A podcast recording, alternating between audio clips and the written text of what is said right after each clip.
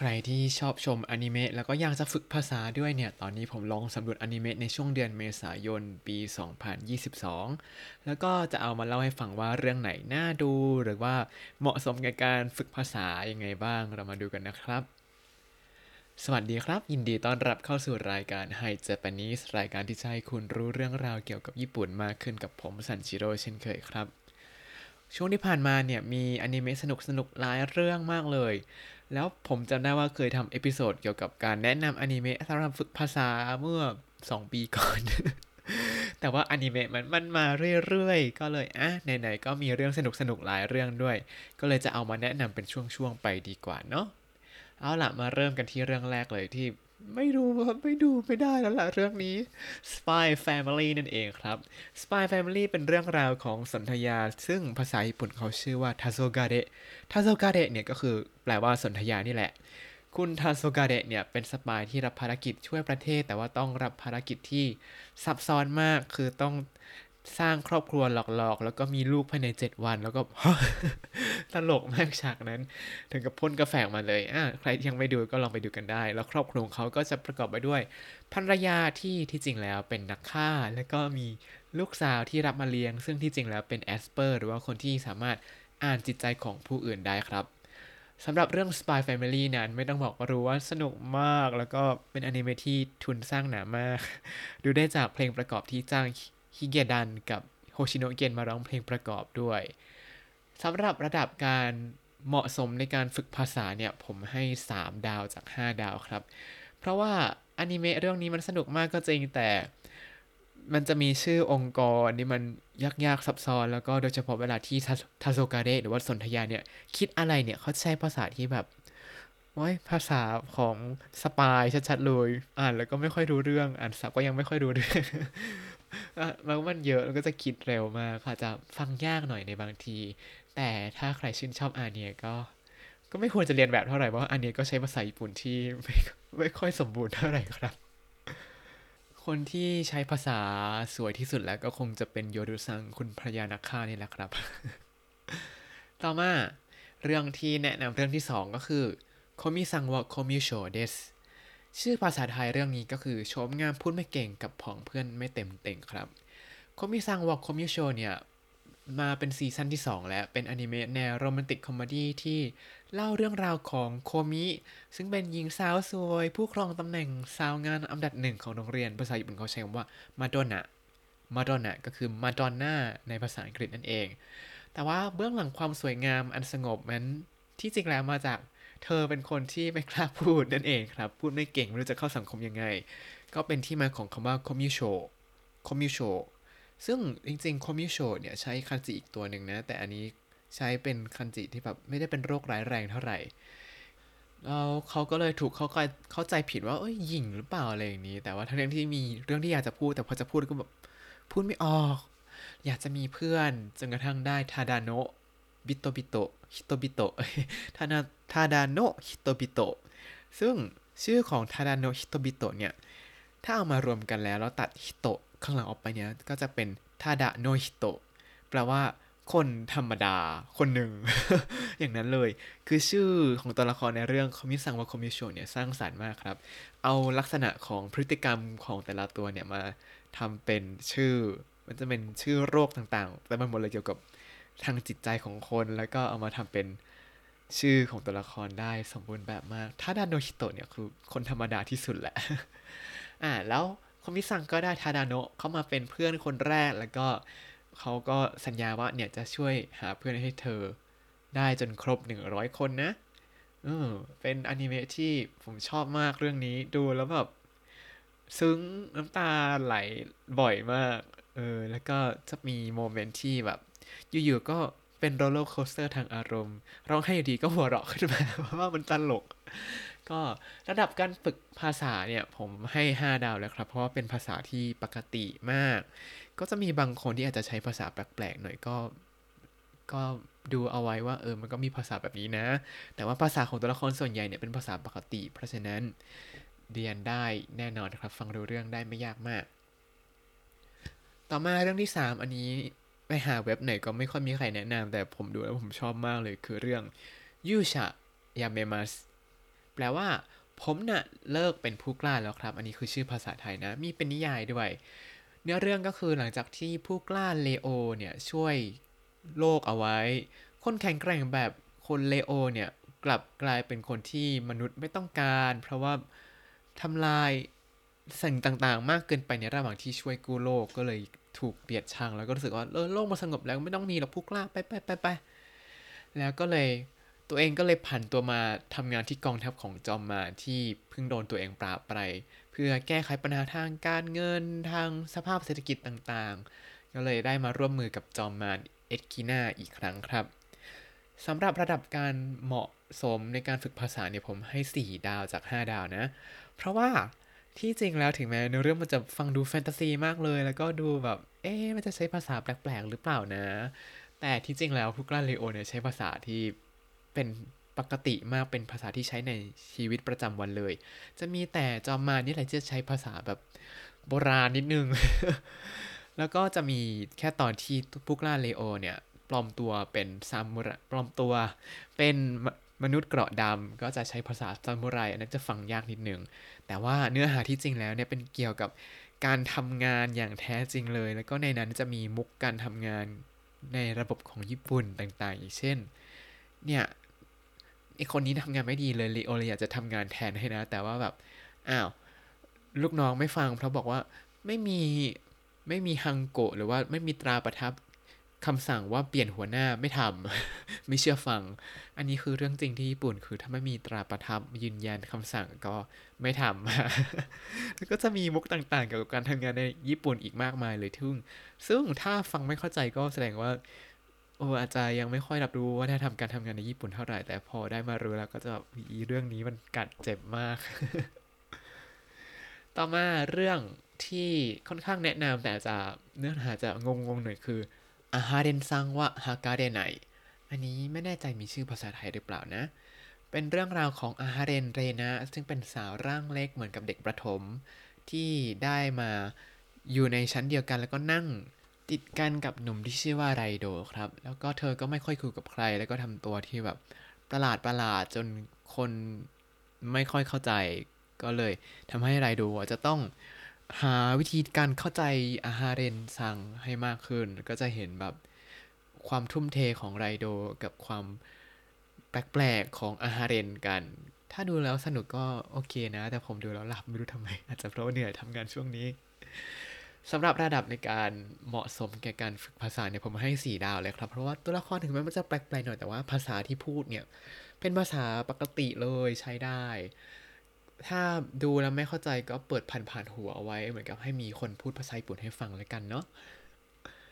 ต่อมาเรื่องทาเตโนยูชานาริอังการิหรือชื่อภาษาอังกฤษที่คุณเคยคือชิวทีโร่ชื่อภาษาไทยคือผู้กล้าโล่พังงาดครับ เรื่องนี้เป็นเป็นซีซั่นที่ 2 แล้ว ถ้าใครดูซีซั่นที่ 1 แล้วก็อาจจะรู้ว่าเรื่องเราเป็นเรื่องราวของนาโอฟุมิ ที่เป็นหนึ่งในซีนมถูกอัญเชิญไปต่างโลกให้เป็นผู้กล้าในตำนาน ซึ่งตัวเอกก็ได้อาวุธเป็นโล่ แต่ว่าใช้อาวุธอื่นไม่ได้นอกจากโล่เลย แล้วยังถูกใส่ความโดนหลอก โดนหักหลัง จนต้องแบบโดนออกไปเดินทางตามลำพังก็เลยแบบ ไม่ไว้ใจใครอีกเลย แล้วก็ได้สร้างกลุ่มของตัวเองขึ้นมา แล้วก็อยากจะปกป้องแล้วก็แข็งแกร่งขึ้นมาครับ สำหรับระดับความเหมาะสมในการฝึกภาษาผมให้ประมาณ 3 ดาวจาก 5 ดาวแล้วกันนะ เพราะว่ามันจะมีชื่อท่าต่างๆ ที่ที่จริงแล้วเป็นภาษาอังกฤษ แล้วก็จะมีเนื้อเรื่องที่เป็นภาษาที่ไม่ใช้ในชีวิตประจำวันเท่าไหร่ครับ แต่ว่าดูเอาเพลินๆว่าแบบเออสู้ยังไงก็ชนะ เพราะว่ามันเป็นตัวเอกที่เก่งมากอยู่แล้วก็ก็ได้เอาไว้ปล่อยปล่อยไป แต่ก็จะมีภาษาของตัวรัฟทาเลียเนาะลูกสมุน มือหนึ่งของนาโอฟูมิเนี่ยผมว่าคนนี้ภาษาใช้สวยที่สุดแล้วครับ คนอื่นภาษาจะแปลกๆนิดนึงบางที แม้แต่ราชินีก็จะภาษาแบบว่าฉันฉันสวยฉันเลิศ บางทีก็จะพูดจาแบบแปลกๆออกมานิดนึง ต่อมาคังกุยะสมาวะโคกุระเซไตหรือชื่อภาษาไทยยาวนิดหนึ่งว่าสารภาพรักกับคุณคังยุยะซะดีๆ สงครามประสาทความรักของเหล่าอัจฉริยะ มีเป็นซีซั่นที่ 3 แล้วครับ เรื่องราวก็คือคังโกยะกับมิยุกิเนี่ย เป็นกลุ่มคณะกรรมการนักเรียนที่แอบชอบต่างฝ่ายต่างแอบชอบกัน แต่ว่าด้วยความยิ่งของทั้งสองคน ก็เลยพยายามทำให้อีกฝ่ายเนี่ยสารภาพรักก่อนให้ได้ ความรักของทั้งสองคนก็เลยไม่คืบหน้าไปไหนสักทีหนึ่งในแต่ละตอนก็จะเจอยุทธยุทธการแต่ที่แต่ละฝ่ายหยิบออกมาใช้ว่าเนี่ย เดี๋ยวแกจะต้องสารภาพรักฉันให้ได้นะประมาณนี้ ก็จะฝึกการเป็นสงครามประสาทจริง ๆ ครับ เรื่องแบบนี้คนญี่ปุ่นค่อนข้างชอบมาก ผมดูแล้วแบบว่าทำไมคิดตามไม่ค่อยทันเลย แล้วก็พูดเร็วมาก คือถ้าพูดถึงความเหมาะสมในการฝึกภาษาเนี่ยอาจจะได้ 5 ดาว เพราะว่าเนื้อเรื่องมันเกี่ยวกับความรักในรั้วโรงเรียนก็จริง ภาษาก็เลยเป็นภาษาที่ใช้จริง แต่ความเร็วในการพูดนั้นสูงมากเลยอาจจะโดนหักไปเหลือสัก4ดาวนิดนึง พูดเร็วมากฟังก็ไม่ทันอ่านซับก็ยังไม่ทันก็อาจจะต้องดูซ้ำหลาย ๆ รอบ แต่ก็ดีนะถ้าดูซ้ำหลาย ๆ รอบเนี่ยก็จะทำให้พูดภาษาญี่ปุ่นได้เก่งมากขึ้นแต่ต้องพูดตามด้วยนะคือผมเคยมีเพื่อนคนอินเดียนะ ที่เขาแบบพูดภาษาเก่งมากเลยภาษาญี่ปุ่นนะแล้วแบบเฮ้ยฝึกยังไงอะ่ะ เขาก็เคยเล่าว่าเขาดูอนิเมะเรื่องที่เขาชอบมาก เป็นสิบรอบ ก็ดูแล้วพูดตามก็เลยพูดเลยพูดได้คล่องขนาดนั้น ก็เลยเออดีแหละจำได้ว่าเป็นเรื่องที่ยาวมากเลย แต่จำไม่ได้ว่าเรื่องอะไรครับ ต่อมาอันนี้เรื่องที่เป็นแนว love comedy อีกเช่นเคย可愛いだけじゃない式守さん แปลว่าคุณชิกิโมริไม่ได้น่ารักอย่างเดียวนะ เป็น love comedy เรื่องราวของอิซุมิหนุ่มที่คบกับสาวน่ารักที่ชื่อว่าชิกิโมริ แต่ว่าบ่อยครั้งเนี่ยอิซุมิเนี่ยเขาบอกว่าเป็นตัวนำโชคร้ายในเนื้อเรื่องนะ แล้วก็จะด้วยความซุ่มซ่ามของเขามั้งหรืออาจจะโชคร้ายจริงๆคือน่าจะโชคร้ายมากกว่า มีตั้งแต่แบบอะไรนะหนังสือพิมพ์พัดใส่หน้า แล้วก็มีป้ายแขวนตกลงมาใส่อะไรอย่างนี้ หรือบางทีก็โดนรถชน ก็ แล้วก็เลยได้มาคบกับชิกิโมริไม่รู้ไม่รู้เขายังไม่ได้บอกนะว่าคบกันได้ยังไง แต่ว่าเขาบอกว่าชิกิโมริเนี่ยถ้าดูจากชื่อแล้วก็คือเป็นมีคันจิตัวมาโมริที่แปลว่าปกป้องชิกิโมริซังนี่ก็คอยปกป้องอิซึมิซังตลอดเลย แล้วก็เลยทำให้ชิกิโมริซังเนี่ยบางทีก็ดูเท่มากๆในบาง moment นะครับ สำหรับความเหมาะสมในการฝึกภาษาเนี่ยผมให้ 5 ดาวเลยครับ เป็นภาษาที่ใช้ปกติทั่วไป เนื้อเรื่องก็จะเนิบเนิบหน่อย แต่ว่าแต่ก็จะมี moment ให้ชวนหวานเยอะ ภาษาเนี่ยไม่มีปัญหาแน่นอน เหมาะแก่การฝึกมาก ๆ ครับ เรื่องต่อมาจะออกแนวแฟนตาซีนิดนึงครับ ชื่อเรื่องว่าパリピ孔明 孔明 เนี่ยคือชื่อของคงเบ้งในภาษาญี่ปุ่นครับ ชื่อเรื่องパリピ孔明 เนี่ยภาษาไทยเขาชื่อว่าคงเบ้งเจาะเวลามาปั้นดาว เนื้อเรื่องก็คือคงเบ้งยอดกุนซือจากสามก๊กเนี่ยได้เสียชีวิตลงอย่างสงบไปแล้ว แต่ก็พบว่าตัวเองนั้นอยู่ในร่างวัยหนุ่มที่ญี่ปุ่น แล้วก็ได้รับความช่วยเหลือจากสาวที่มุ่งมั่นเป็นนักดนตรี แล้วผมก็แอบดูตอนแรกไปนิดหนึ่งก็เห็นว่าสาวที่มุ่งมั่นเป็นนักดนตรีนั้น มีความมุ่งมั่นที่เหมือนกับเล่าปี พอของเบ้งเห็นมันก็เลยนึกว่าเฮ้ยนึกถึงเล่าปีขึ้นมาก็เลยคิดอยากจะช่วยเหลือสาวคนนี้ให้เป็นนักดนตรีให้ได้นั่นเองครับ ตัวภาษานะผมให้สี่ดาวจากห้าดาว ตอนแรกก็นึกว่าของเบ้งจะพูดภาษาแบบโบราณโบราณฟังยากๆ แต่เอาจริงก็พูดภาษาปกติอาจจะของเบ้งได้ระหว่างที่กลับมาเกิดใหม่เนี่ยก็ได้เรียนรู้ภาษาญี่ปุ่นปัจจุบันไปด้วย ก็เลยสามารถพูดภาษาปกติออกมาได้เนาะ ถ้าใครที่ชื่นชอบตัวละครของเบ้งเนี่ยก็อาจจะได้วอได้เห็นความคิดสร้างสรรค์ของคนเขียนในการใช้ทักษะทางยุทธศาสตร์ของของเบ้งขึ้นมาปั้นดาบก็ได้นะครับ ต่อมาอันนี้เป็นเรื่องแนวบ้านนอกก็ชื่อว่าเรื่องเดไอมองเดไอมองเหมือนจะยังไม่มีอะไรเป็นภาษาไทยนะครับ แต่ดูจากเนื้อเรื่องแล้ว ถ้าเป็นเรื่องที่ตัวละครอยู่ในเมืองแล้วกลับบ้านนอกหรือว่าไปอยู่บ้านนอกเนี่ยมันจะเป็นตัวละคร ไม่ใช่สิ มันจะเป็นเนื้อเรื่องที่เกี่ยวกับความรักในครอบครัว สายสัมพันธ์กับคนรอบๆอะไรอย่างนี้ จะเป็นเรื่องที่แบบดูแล้วซึ้งอะ ผมชอบแนวนี้นะ ไม่รู้ว่าคนอื่นชอบหรือเปล่าแต่ผมชอบ อาจจะเพราะตัวเองเป็นคนป้านนอกนั่นแหละ ก็เวลาดูแล้วก็จะนึกถึงที่บ้านเกิดอยู่บ่อยๆ เออ เนื้อเรื่องของเดไอมอนก็จะมีอยู่ว่านาโกมุเนี่ยได้กลับบ้านเกิดมาเยี่ยมพ่อ แต่ว่าแทนที่ตัวเองเนี่ยจะได้เป็นผู้สืบทอดร้าน ของหวาน ที่ชื่อว่าเรียวกุโชกลับกลายเป็นตัวเองเนี่ยต้องกลายเป็นพ่อบุญธรรมของอิจิกะ เด็กผู้หญิงที่ถูกเรียกว่าเป็นผู้สืบทอดครับ เนื้อเรื่องก็อาจจะฟังดูแบบเอ๊ะอาจจะผิดหวังที่ตัวเองต้องมากลายเป็นอะไรอย่างนี้หรือเปล่า แต่ว่าในเนื้อเรื่องนั้นคิดว่าจะทำให้เห็นถึงความสัมพันธ์ของ คนในครอบครัวแล้วก็คนรอบๆได้อย่างดีมากเลยครับ อันนี้จะคล้ายๆ กับอะไรสักอย่างที่มันมองๆนี่แหละ ที่เป็นเรื่องของนักเขียนชื่อดัง แล้วก็ไปอยู่บนเกาะบ้านนอกบ้านนอกก็แบบได้เรียนรู้สายสัมพันธ์กับคนที่บนเกาะนั้นที่มีกันแค่นั้นถ้าเกลียดก็ต้องเกลียดกันทั้งเกาะไปแล้วอะไรอย่างนี้ แต่กลายเป็นว่าได้เรียนรู้ความสัมพันธ์ใหม่ ๆ แล้วก็เกิดเป็นได้แรงบันดาลใจในการทำงานขึ้นมานั่นเองครับอะแต่ว่าอันนี้เหมือนกันเลยเนื่องจากเป็น การ์ตูนที่เกี่ยวกับอยู่อยู่บ้านนอกเนี่ย ซึ่งบ้านนอกของญี่ปุ่นเขาจะใช้ภาษาถิ่นกันครับ เพราะฉะนั้นระดับความเหมาะสมในการฝึกภาษาเนี่ยผมจะให้เหลือแค่ 2 ดาวพอเพราะใช้ภาษาถิ่น แล้วก็จะฟังไม่รู้เรื่องแล้วก็จะต้องเดาเอาว่าเอ๊ะเขาพูดอะไรกันนะ ดู ถ้าไม่มีอนิเมะเนี่ยก็จะแบบพูดอะไรกันไม่รู้เรื่องเลยสำหรับคนที่เพิ่งเริ่มเรียนนั้น อาจจะไม่ค่อยแนะนำให้ดูเรื่องนี้เท่าไหร่ แต่ถ้าเป็นคนที่เรียนจน แก่กล้าแล้วอาจจะดูเพื่อฝึกฝนเพิ่มเติมว่าเออมันมีภาษาถิ่นเขาพูดอย่างนี้ด้วยก็ได้นะ ตัวเนื้อเรื่องเนี่ยไม่ได้เข้าใจยากครับ แต่ภาษาเนี่ยเข้าใจยากมากเอาเป็นว่าเป็นอนิเมะที่เอาไว้ challenge ในอีกระดับหนึ่งแล้วกันเนาะต่อมาเรื่องสุดท้ายที่อยากจะแนะนำอันนี้ไม่แนะนำไม่ได้จริงๆ Violet Evergarden หรือว่า Violet Evergarden อันนี้ที่ไทยน่าจะฉาย มีทุกอย่างอยู่ใน Netflix หมดแล้ว แต่ที่ญี่ปุ่นตัว The Movie เขาเพิ่งเข้ามาเมื่อไม่นานนี้ครับ ก็เพิ่งได้ดูไปแล้วก็น้ำตาตกไป เรื่องราวของ Violet Evergarden นั้นเกิดขึ้นในทวีปเทเลซิสซึ่งเป็นช่วงเวลาที่คล้ายกับยุโรปในสมัยศตวรรษที่ 19 ก็จะมีพื้นหลัง background เป็นเมืองสวยๆตลอดเวลา ซึ่งตอนนั้นเนี่ยทวีปเทเลซิสทางตอนเหนือกับทางตอนใต้ถูกตัดขาดจาก กั้นเนื่องจากสงครามใหญ่ที่ยาวนานมาก หลังจากจบสงคราม หญิงสาวคนหนึ่งที่เคยใช้ชีวิตในฐานะอาวุธ ที่ไร้ความรู้สึก ที่ชื่อว่าไวโอเลตเนี่ย ได้ตัดสินใจเข้ามาทำงานในสำนักงานไปรษณีย์ CH ในฐานะ自動手記人形 自動手記人形 เนี่ยภาษาอังกฤษเขาแปลว่า Auto Memory Dolls ซึ่งถ้าแปลตามตัวเนี่ย自動 คือ auto ใช่ไหม automatic อัตโนมัติ 手記 手記 เนี่ยคือมือเขียน แล้วก็人形 人形 คือตุ๊กตา ก็คือตุ๊กตามือเขียนอัตโนมัติครับ ก็คือเป็นคนเขียนจดหมายนั่นเอง ซึ่งในสมัยนั้นมีคนอ่านหนังสือได้น้อยมากก็เลยต้องมีคนที่เขียนจดหมายเอาไว้ ให้แทนนั่นเอง แล้ว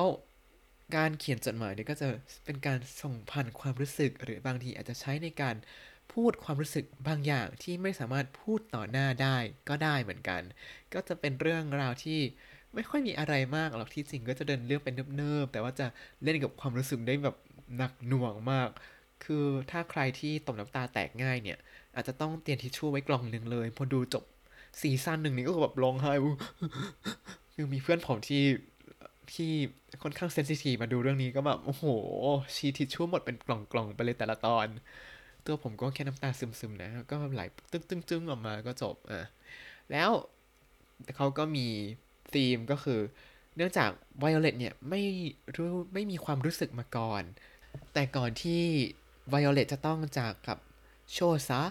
ไม่แน่ใจยศอาจจะเป็นผู้กองเออเออโชซะเนี่ยก่อนที่จะต้องจากกับโชซะในสงครามเนี่ยโชซะก็บอกว่าไอชเตรุโคโกโรการะไอชเตรุ รักเธอมากจากหัวใจ แล้วทีนี้เนื่องจากไวโอเลตไม่รู้จักคำว่าไอชิเตรุไอชิเตรุแปลว่าอะไร แปลว่าฉันรักเธอแต่ฉันไม่รู้ว่ามันมีความหมายว่าอะไร ก็เลยเกิดเป็นแรงบันดาลใจว่า อยากจะทำงานเป็นจิโดชุกินิงโยเพื่อที่จะได้ เข้าใจคำว่าไอชิเตรุให้ได้นั่นเองครับ ก็จะมีมามีทั้งหมด กี่ตอนนะ 13 ตอน แล้วก็มีตอนพิเศษ 1 ตอนเป็น 14 แล้วก็มีมูฟวี่2 อัน ไปดูให้จบเลย แล้วก็จะแบบ โอ้ย เป็นอนิเมะที่ดีมาก เพลงประกอบก็ดี การกำกับก็ดี ภาพก็สวย ไม่รู้จะบอกไม่รู้จะอวยยังไงแหละสำหรับระดับเหมาะสมในการฝึกภาษาเนี่ยผมให้ 4 ดาวแล้วกันนะ เพราะว่าภาษาของตัวเอกไวโอเลตเนี่ย แข็งมาก เป็นภาษาที่สุภาพก็จริงแต่ว่าแข็งมากไม่พูดในชีวิตประจำวันครับ แต่ภาษาของตัวละครอื่นๆเนี่ยโอเคเลย คือไวโอเลตเนี่ยเนื่องจากเหมือนกับเป็นตุ๊กตาก็เลยจะใช้ภาษาที่แข็งมาก แล้วก็ถ้าอยากฝึกใช้รูปสุภาพเนี่ยเรียนแบบแต่พอสมควรก็พอ เพราะว่าคำพูดที่ไวโอเลตใช้เนี่ยส่วนใหญ่จะเป็นภาษาเขียนหมดเลยครับอืมแต่ไม่รู้ทำไมถึงแม้ภาษาจะแข็งมาก แต่เนื้อเรื่องกลับทำให้อ่อนไหวได้มากๆครับ เพราะฉะนั้นเตรียมทิชชู่ไว้เยอะ ๆ เวลาดู ส่วนตัวเนี่ยจะชอบคำพูดของไวโอเลตเวลาทักทายลูกค้าครั้งแรก เขาใช้ภาษาที่แบบพูดกับลูกค้าจริง ๆ อันนี้ เริ่มจากお初にお目にかかります お初にお目にかかります อันนี้คือคำว่าはじめましてแบบสุภาพมากครับโอฮัตสึเมนิคาการิมัสยินดีที่ได้รับจากคุณครั้งแรกจริงๆที่ได้พบกันครั้งแรกお客様がお望みならどこでもか หากคุณลูกค้าปรารถนาแล้วล่ะก็ไม่ว่าที่ไหนก็จะตามไป自動手記人形サービス ヴァイオレット・エヴァーガーデンです บริการตุ๊กตาเขียนจดหมายอัตโนมัติ Violet Evergarden ค่ะ ประมาณนี้วันนี้เป็นประโยคที่ชอบมากส่วนตัวนะ อ่าและทั้งหมดนี้ก็คืออนิเมะที่แนะนำเอาไว้ให้ฝึกภาษาช่วงนี้แล้วกันเนาะแล้วเดี๋ยว season หน้า ดูไปสักพักหนึ่งก่อนเลยจะมาบอกอีกทีว่ามีเรื่องไหนน่าดูอีก แต่ว่าเรื่องที่ชอบมากตอนนี้เราคิดว่าอยากจะทำเนื้อหาแยกมาเพิ่มเติมคือเรื่องยูชะยาเมมัสครับมีเพราะว่าอะไรเพราะว่ามีข้อคิดในการทำงานอยู่เยอะมาก เดี๋ยวไว้มาพูดกันหลังจากดูจบแหละคงปลายเดือนมิถุนาหลังปลายเดือนมิถุนานู่นเนี่ย เอาละครับ ตอนนี้ก็พูดไปเยอะแล้ว ก็ขอ